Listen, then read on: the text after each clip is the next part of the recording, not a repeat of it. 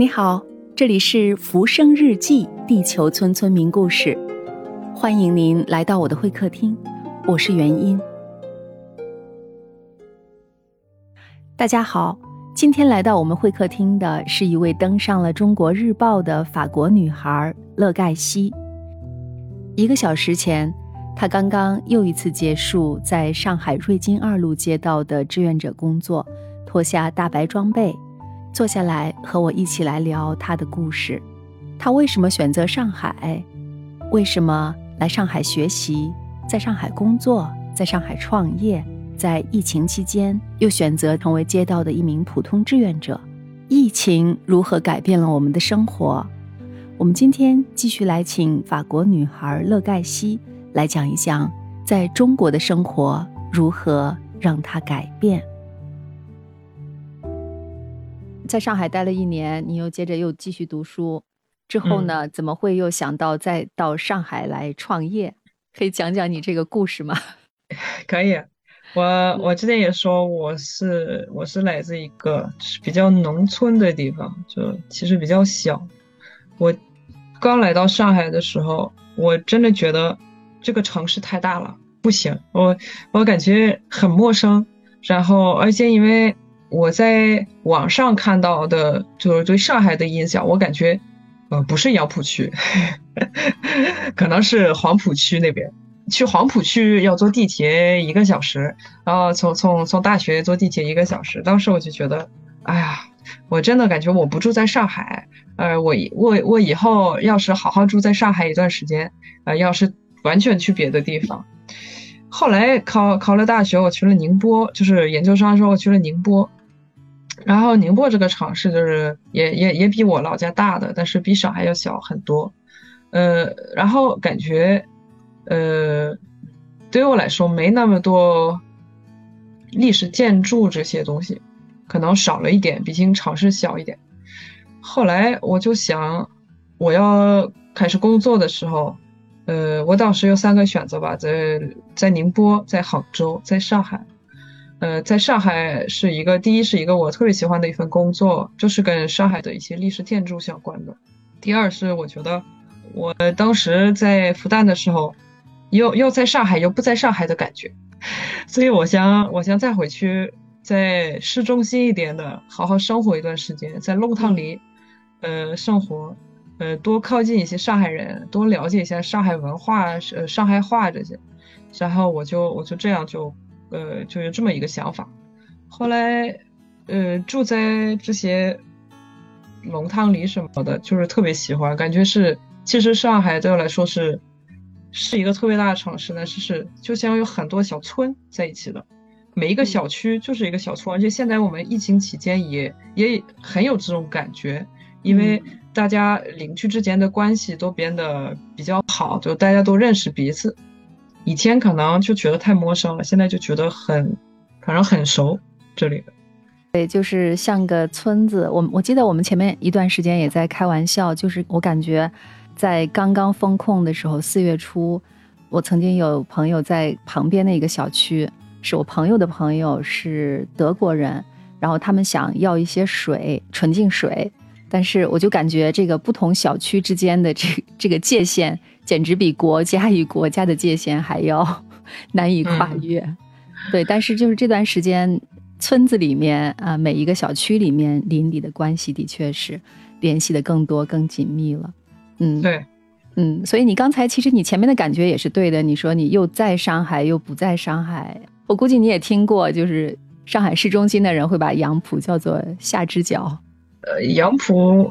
其实也有很多很多很有意思的地方。复旦大学那边也有很多，但是当时我可能在学校待的时间比较长，然后我一有时间我就想去旅行，去别的地方，没有在上海就是好好去逛，好好去看，呃，所以不够了解。后来我就是来到这里，呃，实习然后工作的时候，因为我是做旅游的，所以我就有时间好好的去发现一些就是周边的一些呃地方。然后就就我就更了解上海，然后就就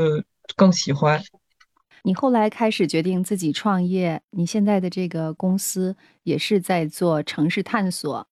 相关的工作，所以我想知道你们，比如说你们是如何做这些事情的？是首先是你对一个地方感兴趣，去做一些调查研究，还是说你和朋友们一起一边探索一边来寻找来看？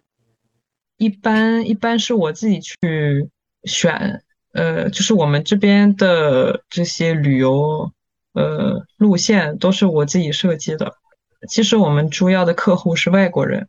然后我作为一个外国人，我可能比我中国同事更能够了解他们想要看什么，对对什么会好奇，呃，所以就是因为有时候作为一个，比如说上海人，我上次跟一个上海人聊天，他就跟我说，上海最值得去看的三个地方，第一川好庙，第二外滩，第三迪士尼，我真的 我都想哭了。就是他看我一个，我是一个外国人，他就觉得我对这些会很感兴趣。其实感兴趣是感兴趣，我也觉得外滩的建筑很有意思，而且它每一个建筑的这个历史背景也很有意思。但是因为我们现在疫情期间没没有没有从国外来的客人，呃，所以我们的客人都是谁？我们的客人都是住在上海的外国人和中国人。他们外滩可以自己去看，他们已经去了好几次，他们不需要我这个 外人去带他们去外滩跟他们解释。但是他们有些地方他们可能不知道，就像，呃，我最喜欢最喜欢的地方是老城，就是老西门、小南门这些地方。虽然他哪边有有就是有我有一些客人他们去过，他们路过过，然后他觉得很破，啊，呃，感觉这个地方就很破，然后都是破房子，也没什么有意思的。但是其实。就很多很多很多有意思的，有一些什么石碑啊，呃，有一些就刻了什么字啊，它其实这些字都是跟呃明朝的一些故事有关系的，呃，还有那边的路名都也是跟明朝的一些呃故事有关系的，然后。从一个他们觉得可能没啥意思的地方，其实发现了有好多好多故事，而且也可以发现上海的历史其实不是，呃，上海是一个很繁华、很国际化的或者是很新的一个城市。上海它也是有一个很、很、呃很长很长的历史。然后我们现在还还有机会去发现，可能再等几年，呃，这个城市规划发展起来就可能就没有了。所以我就觉得。也要好好的去分享这些东西，然后让他们呃了解到上海的一些根。其实我非常欣赏你的这些想法，真的，我觉得你可能比有一些，就像像那个给你推荐这三个重要景点的这个，比这样的一些上海人，就是对上海有着更加深刻的认识。他可能把你当成一个外地来的一个游客来转一圈儿，我就两日游、三日游。对，但我我认为其实这样很正常，因为呃，如果你。来我老家去旅行，我可能我不知道要带你去哪里，因为因为我在老家上上上学啊，呃，我父母工作啊什么，所以我们也不会去，就是我们有时间去旅游，我们肯定会去外面去别的地方，啊，去爬山呀，去海边呀，我们不会在我们就是这个城市去呃参观一些建筑啊什么的，嗯，所以我也不是对我老家的呃。历史背景啊，或者是一些小故事，我也不是特别了解。上海人也是一样的，你在上海出生，我觉得，然后你父母也是一直工作啊，然后你是上，呃，你是一个学生，后来你可能去了别的地方上上大学，或者是留在上海上大学，也很忙。后来开始工作了，也很忙，有时间有时间去玩，可能会去去别的地方，或者是在上海做一些就是。就是当地人会做的，像我也做，我也不是每次有空的我去看一个老房子，也不一定啊，我可能要去呃打保龄球啊，或者是做一些就是呃娱乐活动这些，所以我觉得呃我们公司也有一些就是是是上海客户，然后他们可能一开始呃看哎这个团怎么是一个外国人带的。呃，可能不太相信。哎，他是他要不是就是他是不是会说一些太简单的，我们都已经知道的。后来团结束了，他们说哇，你还真的知道很多，我们是我们这些当地人是不知道的。我说对啊，因为这是我的工作，我可能每天我在做这些，每天我在查资料啊，我在跟一些呃呃老阿姨啊，或者是耶稣去聊天，去了解这这里的一些故事啊什么的。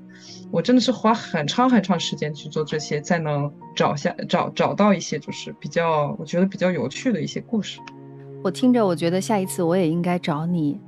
去参加你的一个团。欢迎欢迎欢迎！上海本地人对很多周围的事情、周围的景物已经熟视无睹了，可能不会去想太多。我上次问一个我的同学，他也是在上海生活了很多年了，土生土长的本地人。他也是说啊，有什么地方可以推荐呢？想了半天，说那就我家旁边那个苏州河边走一走。苏州河其实挺好的，我觉得，嗯，它有很多很多建筑，很有意思。我不知道你了不了解上海话，上海话，嗯，它也有一些很有意思的东西，比如说一个人如果他上海话不太好，不太标准，我们会说这个人是洋泾浜，对吧？嗯。嗯，你知道这个洋泾浜吗？我知道，我知道，因为我是学语言学的。对，那 我经过这个，有人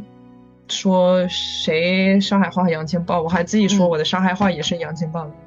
但是你真的去问了一个上海人为什么怎么说，为是这个为什么会说洋泾浜？洋泾浜是什么，在哪里？嗯嗯嗯，基本上没有任何人跟我说过为什么，就说啊不太清楚，可能以前是上海的一个地方，我们也不知道。哦，其实。你可能知道杨泾浜，对，它就是以前那个以前那个法租界和那个公共租界中间的，就现在是那个延安呃延安高家的那个地方。然后当时有一些中国商人去那边呃呃做生意，然后跟外国人做生意，其实他们聊着聊着，他们这个英文不太标准，就说他们这个英文是洋泾浜。那这些就是我觉得。这种小故事也是我的客人特别喜欢听的，因为虽然这个养亲报我们可以去嘛，不能去了，他不在了，我们也不会去延安高架上去讲这个故事，因为也没什么意义。但是路过了，那就可能会说这个，然后他们就会觉得哇，其实不管是语言、呃文化、历史，其实都是都是有关系的。然后你这能就是你这要就是了解这个整体，才能就是真的了解上海，我觉得。那你在这个过程中间，嗯，自己创业到现在，有没有碰到过什么样的困难？困难肯定是有的，没有困难就我觉得不能成功。困难是我觉得非常非常重要的一个过程。像第，我觉得当时第一个困难是，我其实我当时不是特别想创业，我创业的是因为疫情来了。我失业了，然后我是在旅游行业工作，当时真的没办法找工作，呃，那我就能怎么办呢？我回法国吗？我也不想回去，那我也不可能留在这里不工作嘛。我我我需要有一个签证，然后我也不想再读书，那我就唯一的选择是自己创业。其实我。我是蛮想，我倒是蛮想创业的，是我想可能，呃，在一些其他公司再工作几年，呃，学习一下，然后就出来自己创业。结果我毕业了之后，我工作了不到半年，我就出来创业，因为疫情来了。当时真的很难，因为疫情期间，呃，当时二零二零年三月份开一个旅游公司，我真的觉得我疯了。我所有朋友也都觉得你疯了吧？就是在这种情况，而且我们完全没有，是完全看看看不下来，就是未来会怎么样？什么时候呢？有游客？我们什么时候能出去旅游？我们完全不知道。嗯，就开了一个旅游公司，因为我也当时也想，我们估计有一段时间我们就出不了上海。那我们出不了上海，我们还是要玩呀。嗯，我们还是要去发现一些新的地方啊，我们还是要去听一些有意思的故事啊。那我就，所以我就做一些可能稍微没那么传统的呃活动，让就是当地外国人、当地中国人、上海人，呃，去去更了解上海，然后做一些更好玩的活动。那当时也也还是有困难，比如说一开始我就想。我的主要客户肯定是中国人，因为上海中国人肯定比外国人要多得多。但是真的很难，就是作为一个外国人，在一个这个这么大的一个市场出来，然后要让更多人知道我这个小公司，然后我们是做什么的，真的很难。而且，呃，做旅游的，就是给中国人做旅游的公司很多很多很多，在上海，呃，不仅很多，还有一些做的很便宜很便宜的团，但是我的团比他们贵了，那怎么办？他们就是有有一些客人，他们可能不会选我这个团，因为他们觉得，哎呀，算了，太贵了。呃，他们某家公司，他们就做了一样的主机，然后他们可能呃便宜就是一半了。但其实我们做的是不一样，就是看上去可能会觉得啊，他们是去苏州河，但是我们去的可能时间不一样，就是我这边可能时间长，然后可能我们去了解的建筑也多。然后可能有些建筑我们还会进去，可能还会给他们一些资料，呃，就是不一样。但是如果你只是看了一眼，你可能会觉得为什么太贵了？太便宜了，那我就选便宜的好了。所以当时真的是很难，呃，所以当时我就想，我有什么优势，跟他们就是跟他们去比，我有什么优势？然后不要是那种你要分析了半天才能看得出来的优势，要是那种你一看你就觉得啊。太贵了，但是是因为这个东西。然后有一些人可能会说：“那你跟他们不一样的，你是个外国人。”我说：“我是个外国人，也不算是个什么优势吧。”这是一个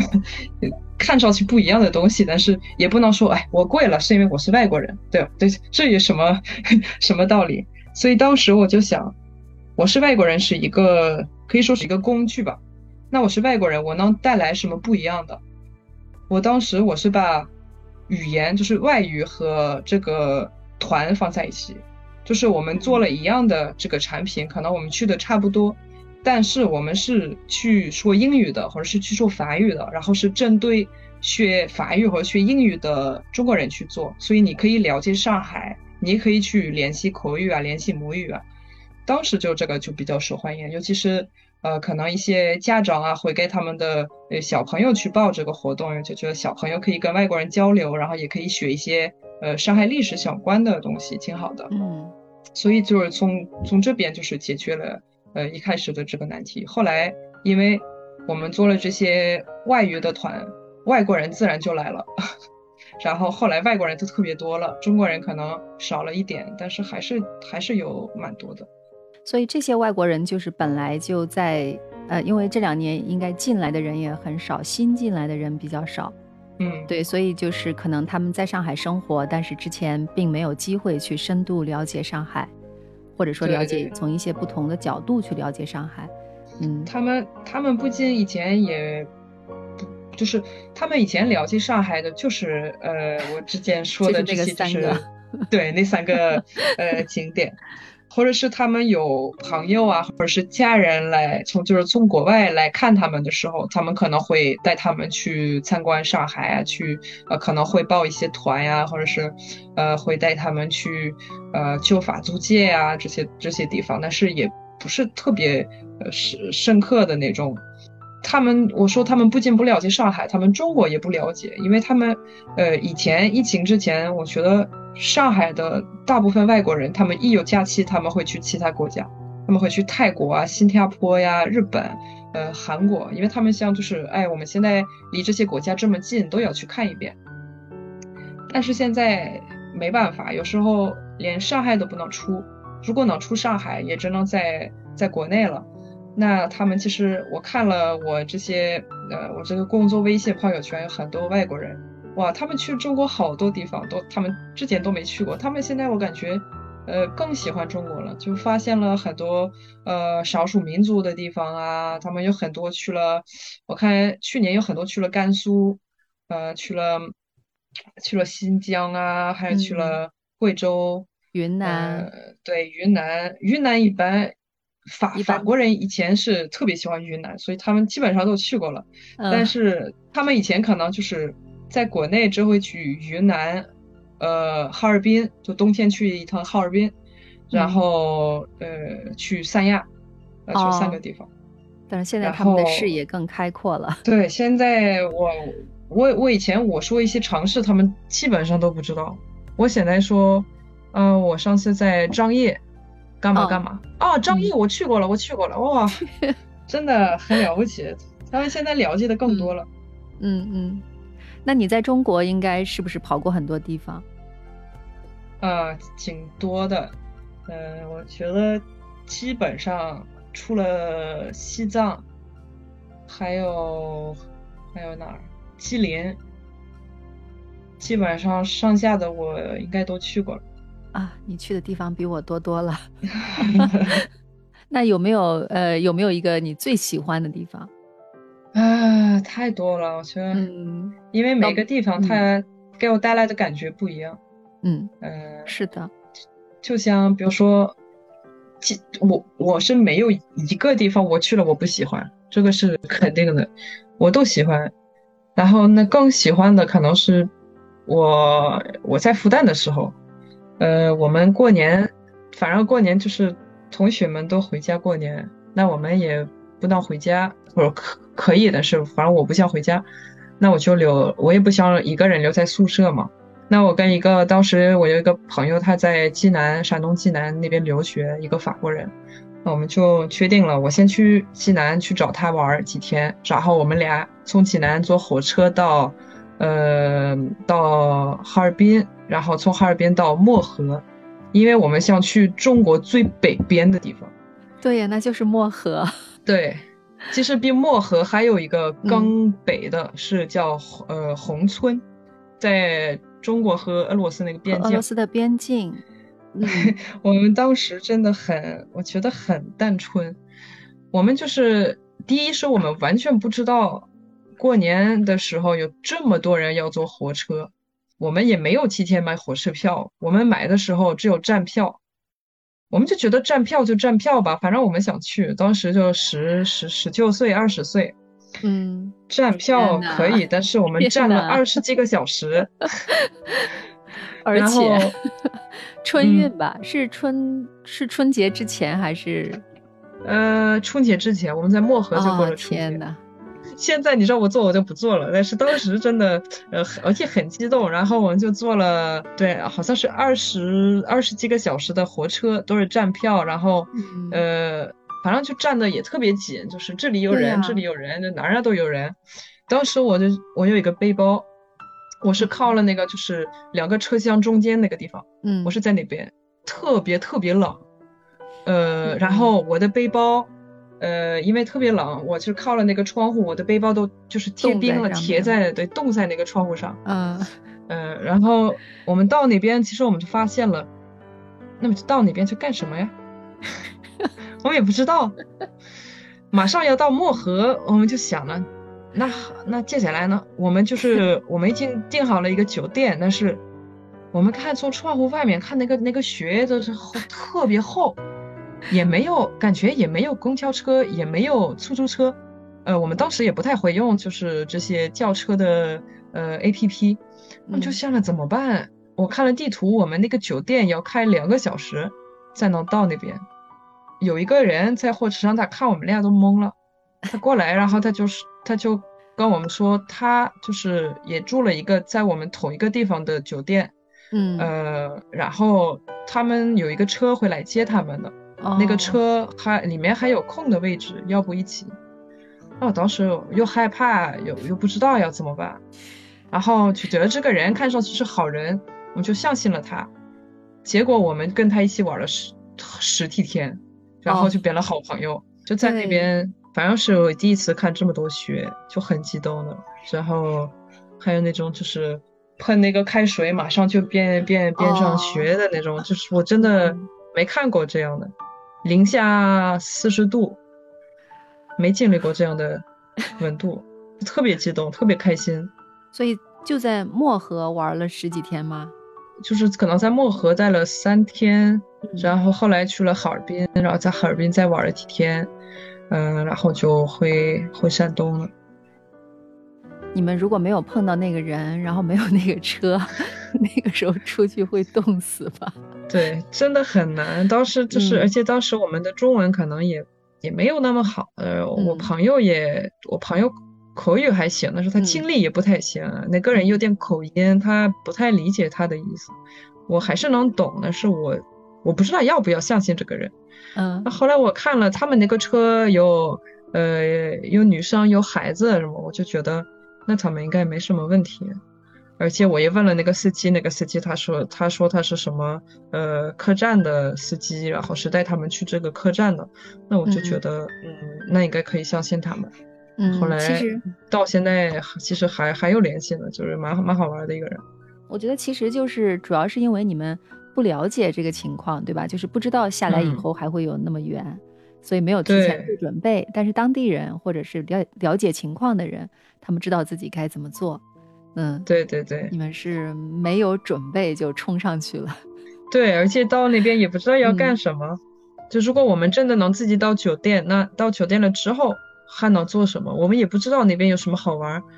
其实因为那边地方也比较偏，就是你你网上查一下也也看也不知道有什么，就是也不会告诉你有什么好玩。其实好嗯多好玩儿那边，我们就还去那边的，在那边爬山了，呃，还做了那个就是那个呃狗给你就是狗拉雪橇，对，嗯呃，还有到那个黑龙江上面就是散步啊，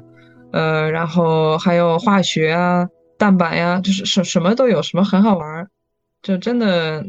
我是我那次是第一次，就真的去在一个陌生的，当时比较陌生的地方，就是一个人或者是两个人一起去，然后嗯基本上也没有准备的特别好，就觉得其实呃是一个就是一辈子忘记不了的对对经经历。对，就是有点像一个探险。其实回头再想一想，嗯对对对，一场没有准备的旅行，但是是非常的精彩。对我后来，我嗯后来，我们每次在学校放假放几天，我都会一个人买了个机票，买了个火车票，到一嗯个地方，啥也不准备，就直接到那边，带了我的背包，到那边，然后就在那边看。然后就一个背包，一个相机或者手机，对，对，就自己看。我当时，我有好像是我们当时五一吧，就放了四天四五天，我就看了去云南的机票，特别便宜，我就买到昆明，从上海的飞到昆明。到昆明了，我也不知道要做什么。我看 一下那个，呃，那个机场那边有好多那个叫什么，呃，就是坐出租车的摩托车，这个在上海没有，所以当时我不不知道这个、这个东西。个叫这个叫摩的，对对对，摩的，嗯，上海没有摩的，或者是很少。或者是那个郊区，就是你口中的那个对对郊区一点有上海地那些地方，对对对，但郊区可是能会有，嗯市中心基现本上没有。嗯，对，的很少，或者是有一些老年人，就是那老年人的这些红色的车还是会，但是那嗯边真的是那些就是特别大的摩托车。当时我不知道这个事儿，我还我还想是不是要骗我一个外国人，后来我发现大家都在上这些车，然后我就啊啊，那应该可以。对，呃，昆明应该也是外国人特别多嘛，就是嗯，其实也蛮多的。包括在那儿生活的人，我觉得很有意思。然后感觉你就是一个侠女的形象，古有徐霞客，今有乐盖西。所以是呃，是不是山啊、水啊、城市啊，其实你都有都有兴趣，对吗？我现在都有兴趣，我当时是山水有兴趣，城市一点也不感兴趣。就像我嗯到了昆明之后，我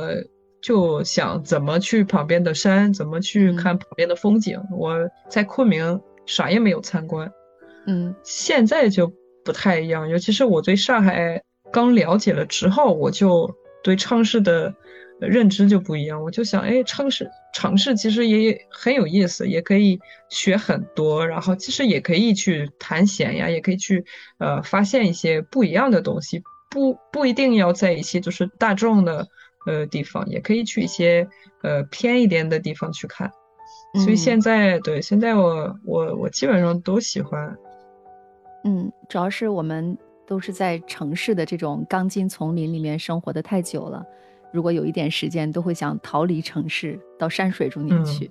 中国的这个经历对你自己的性格啊，对你的人生观 啊，对你有什么改变？有没有想嗯过这个问题？当然，你我还很年轻啊，就是可能一直在成长，在变化。我觉得还是影响比较深的，因为嗯毕竟我是十十九岁到了上海，那我现在二十七岁了，嗯，已经马上第八年在这里。感谢您的收听，下一次我们继续请法国女孩乐盖西来分享她在上海的创业故事。谢谢您，我是元音，再见。